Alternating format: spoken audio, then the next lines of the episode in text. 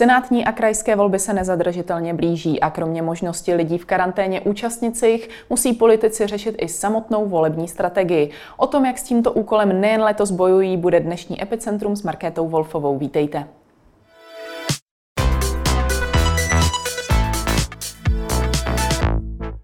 Ve studiu je se mnou zakladatelka Institutu politického marketingu Alžběta Králová. Dobrý den. Dobrý den. Volby do Senátu nás čekají první týden v říjnu. Jak daleko by v tuto chvíli měly být politické strany, co se týká jejich kampaní? Eh, tak většinou vlastně ty kampaně začínají eh, například v květnu až v červnu, kdy ty strany eh, představují tu politickou kampaň a představují svoje kandidáty do voleb. Pak v období léta většinou, pokud se nejedná o tu koronavirovou dobu, kterou právě procházíme, tak většinou je takový útlum, kdy ty strany si spíše chystají veškerá data, tisknou veškeré materiály a je to taková ta přípravná fáze pak na tu horkou fázi kampaně, která pak probíhá hlavně v září, kdy to září eh, bývá klíčové vlastně pro to přesvědčit voliče, aby volili eh, pro tu či onu politickou stranu.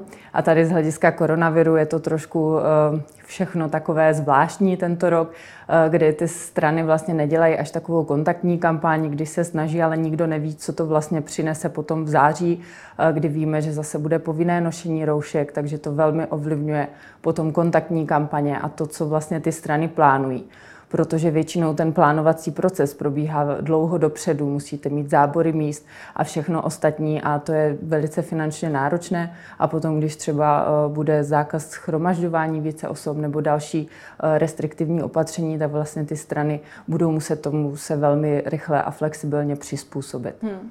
Zmiňujete tady samozřejmě koronavirus. Nakolik si myslíte, že by se ta kampaň jednotlivých stran měla skutečně na to téma koronaviru uh, zaměřovat. Je to, je to pro toho voliče klíčové téma v těchto volbách?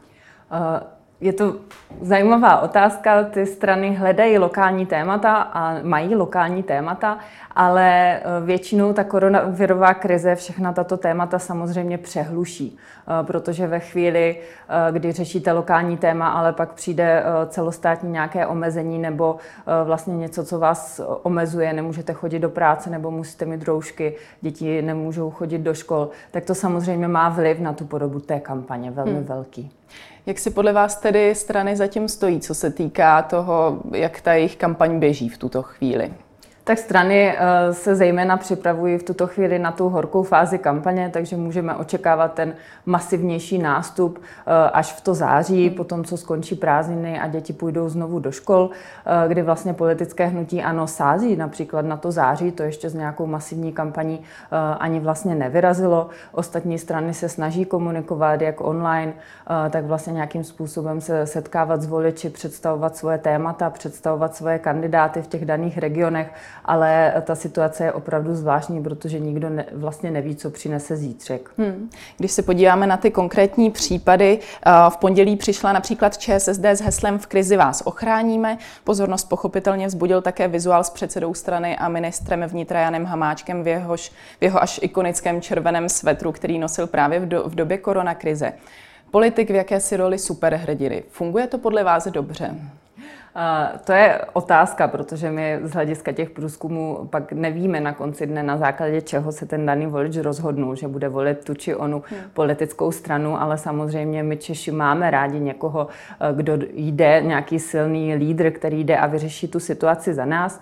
Eh, tady si nejsem úplně jistá s tím brandingem, protože vlastně ČSSD, pro ně je to naprosto logický tah, protože vlastně nemá úplně z čeho jiného čerpat, takže vezmeme nějaké světlé momenty ČSSD a Jana Hamáčka eh, v té eh, době koronaviru a v té době krize a karantény České republiky a na tom vlastně tu kampaň staví.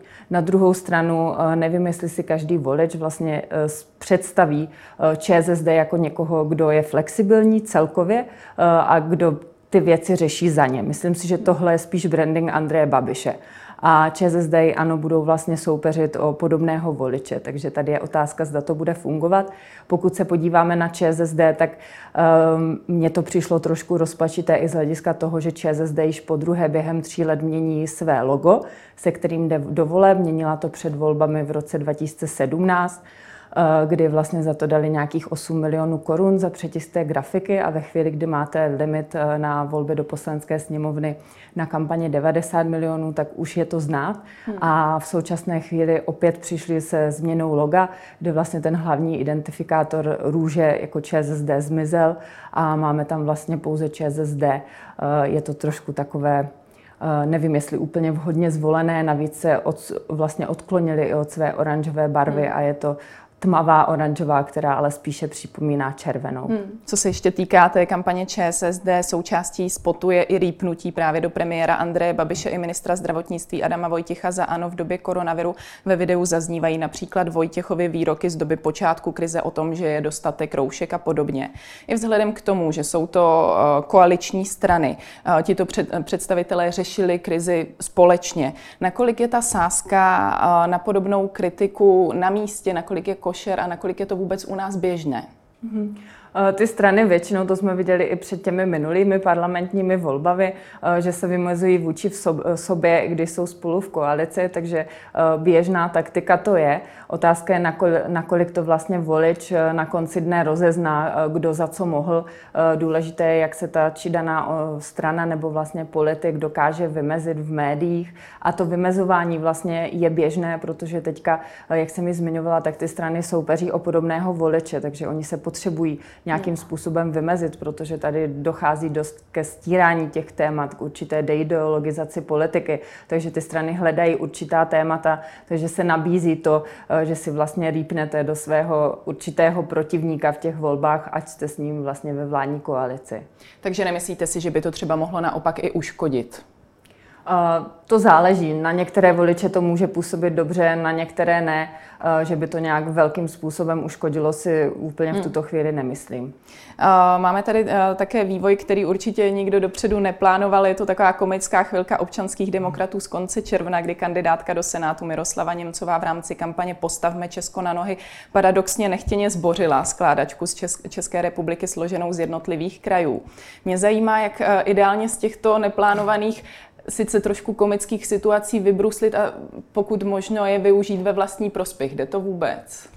Uh, tak někdy to samozřejmě jde, ono tohle video se pak stalo virálním, takže uh, i negativní reklama bývá hmm. reklamou, takže uh, občanstí, občanští demokraté se s tím hodně vlastně dostali na sociální sítě, ale vždycky záleží na té dané situaci, jak z toho vybrusli. To prostě bohužel se některé takové situace stávají, ať by se stávat neměly.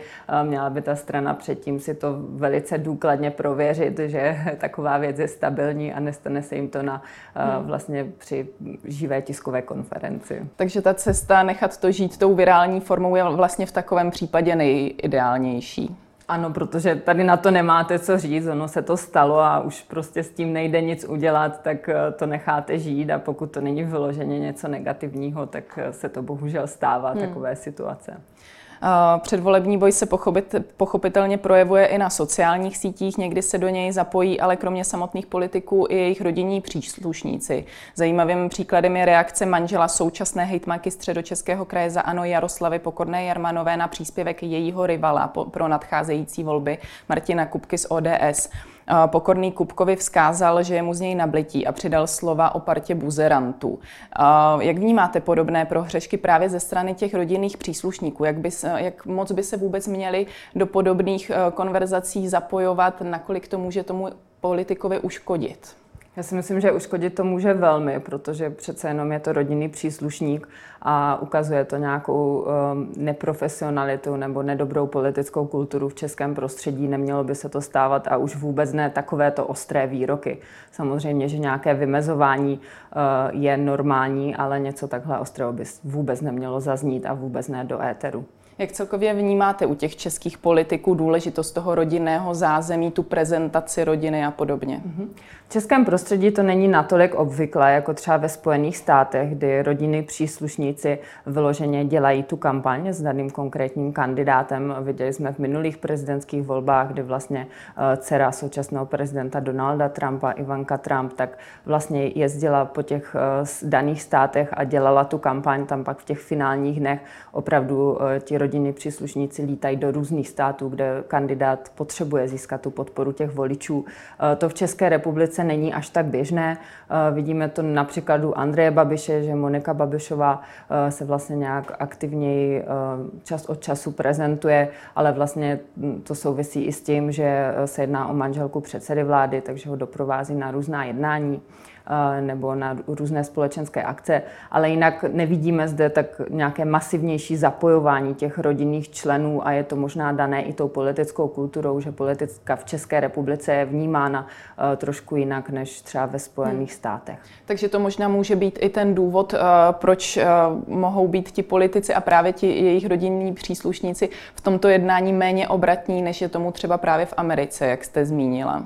Je to možné, protože ve Spojených státech opravdu ti daní kandidáti a vlastně ti jejich rodinní příslušníci. Eh, pokud se podíváme například na Michelle Obama, tak to jsou lidé, kteří jsou denodenně ve styku s voliči, jsou na to vytrénováni, jsou vlastně, eh, mají za sebou mediální tréninky, jsou to lidé, kteří opravdu denodenně komunikují a jsou zvyklí na to, že jsou ve střetu s tím daným člověkem a voličem a ta politická kultura mentalita je tam jiná, takže oni více se snaží být takový diplomatičtější. Hmm.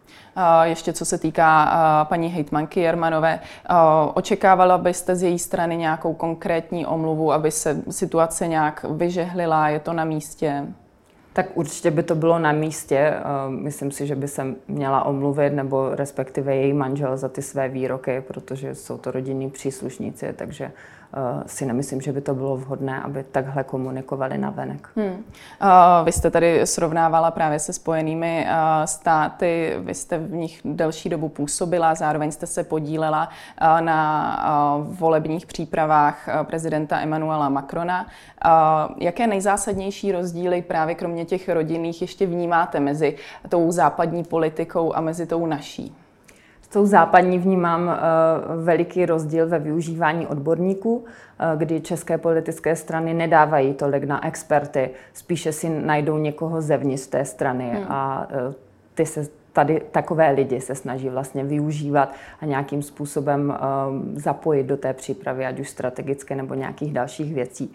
Uh, to se v Americe neděje. Uh, například americké prezidentské volby, tam jsou týmy o stovkách lidí, kteří jsou opravdu z, lidé zvenku, kteří jsou lidé s obrovskými profesionálními zkušenosti z daných oblastí. To si myslím, že je něco, na co Česko se teprve jakoby si zvyká. Taková profesionální kampaň přišla s hnutím ANO v roce 2013 předčasnými volbami, kde Andrej Babiš pochopil, že na to, aby uspěl, tak potřebuje lidi zvenku s velkými zkušenosti z daných oblastí.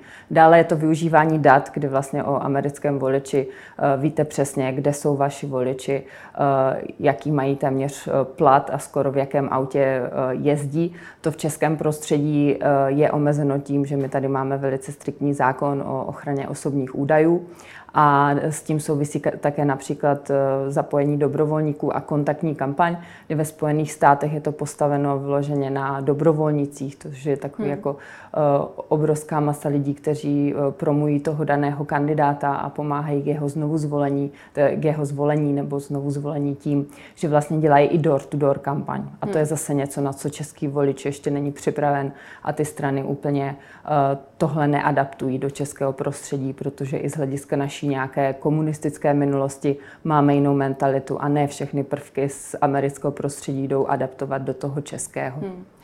On, premiér Andrej Babiš, je skutečně proslulý tím, že ten marketingový tým má jeden z největších a nejúspěšnějších. Zároveň tedy volby vyhrává. Je to tedy známka toho, že čeští voliči, voliči skutečně na takovýto marketing slyší? Eh, čeští voliči slyší na zjednodušení toho sdělení a na to, když se komunikuje dobře a na eh, vlastně vykrytí toho mediálního prostoru. Eh, takže ano, slyší na to, protože Andrej Babiš to umí bravurně, nebo jeho tým to umí perfektně profesionálně zvládnout a i ze všech nějakých negativních situací vybruslit tak, že to vlastně nakonec vypadá v jeho prospěch. Hmm. Když byste se měla zamyslet eh, nad lety minulými, nad volbami jak u nás, tak třeba i v zahraničí, nějaká vysloveně marketingová bota, která by se nikdy neměla opakovat, napadne vás? Tak já jsem si vzpomněla na uh, kampaň realistů, uh, kdy vlastně to byla uh, velice drahá kampaň. Myslím, že Petr Robejšek říkal, že vlastně možná dosáhne i toho limitu těch 90 milionů. Byla to velice nákladná kampaň, ale měla velice prázdný obsah. Jmenovalo se to Změna stylu a Petr Robejšek tam byl s různými danými kandidáty a měli slogany jako pro mámu, pro tátu, mhm. pušku do ruky a tak dále a naprosto vůbec to nezarezonovalo. Takže tady je i důkaz toho, že ne vždycky peníze vyhrávají ty volby, že je důležitý i ten obsah a autenticita toho daného lídra. Takže to by byl jeden příklad. E, ze současné doby komunistická strana přišla s takovou kampaní Být komunistou je in, e, kterou vede na sociálních sítích a to také není velmi povedené, je to hmm. takové amatérské, navíc používá fotografie z fotobanky e, a vlastně nizozemský autor jedné slečny, která je na těch vizuálech komunistické strany, tak vlastně požádal KSČM, aby hmm. stáhlo tuto fotografii, protože to poškozovalo tu modelku. Jak vy se vůbec stavíte k tomu, k tomu používání těch fotografií z fotobanky, co se právě týče těch jednotlivých politických kampaní? Je to opravdu bota nebo spíš je to náhoda, že na to ten autor narazil a měli vlastně smůlu? Je to spíš ukázka toho, že vlastně komunistická strana nemůže brát ze svých vlastních hmm. řad a hledá ty sympatizanty eh, někde jinde a musí používat fotobanku, takže to úplně nevypadá jako dobře z hlediska nějakého eh, brandingu té strany. A samozřejmě je vždycky mnohem silnější, pokud použijete reálné osoby, hmm. reálné příběhy těch lidí, tak to má mnohem jinou, naprosto jinou emoci, než to, když vezmete náhodné fotografie z, foto, z fotobanky. Hmm. My tady neustále skloňujeme slovo kampaň v české politické sféře, už téměř zlidovělo z úst premiéra Andreje Babiše, přidělil mu význam jakési nekalosti namířené uh, proti němu. Uh, vy jakožto specialistka právě na tento obor, uh, na toto vyjadřování nahlížíte jak? Tak to slovo za to samozřejmě nemůže. Stejně jako politický marketing je často viděn jako něco negativního, ale je potřeba si uvědomit, že politický marketing je nástroj a je důležité, jakým způsobem s tímto nástrojem zacházíte, jestli pozitivně nebo negativně. To byla Alžběta Králová, díky za váš komentář. Děkuji za pozvání, naschánou. A to už je pro dnešek z Epicentra vše. Nezapomeňte nás sledovat i zítra od 15 hodin na viděnou.